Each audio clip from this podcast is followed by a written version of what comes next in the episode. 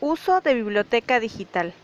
Las bibliotecas digitales son de gran importancia para todas las personas, ya que en ellas se pueden consultar una gran variedad de información.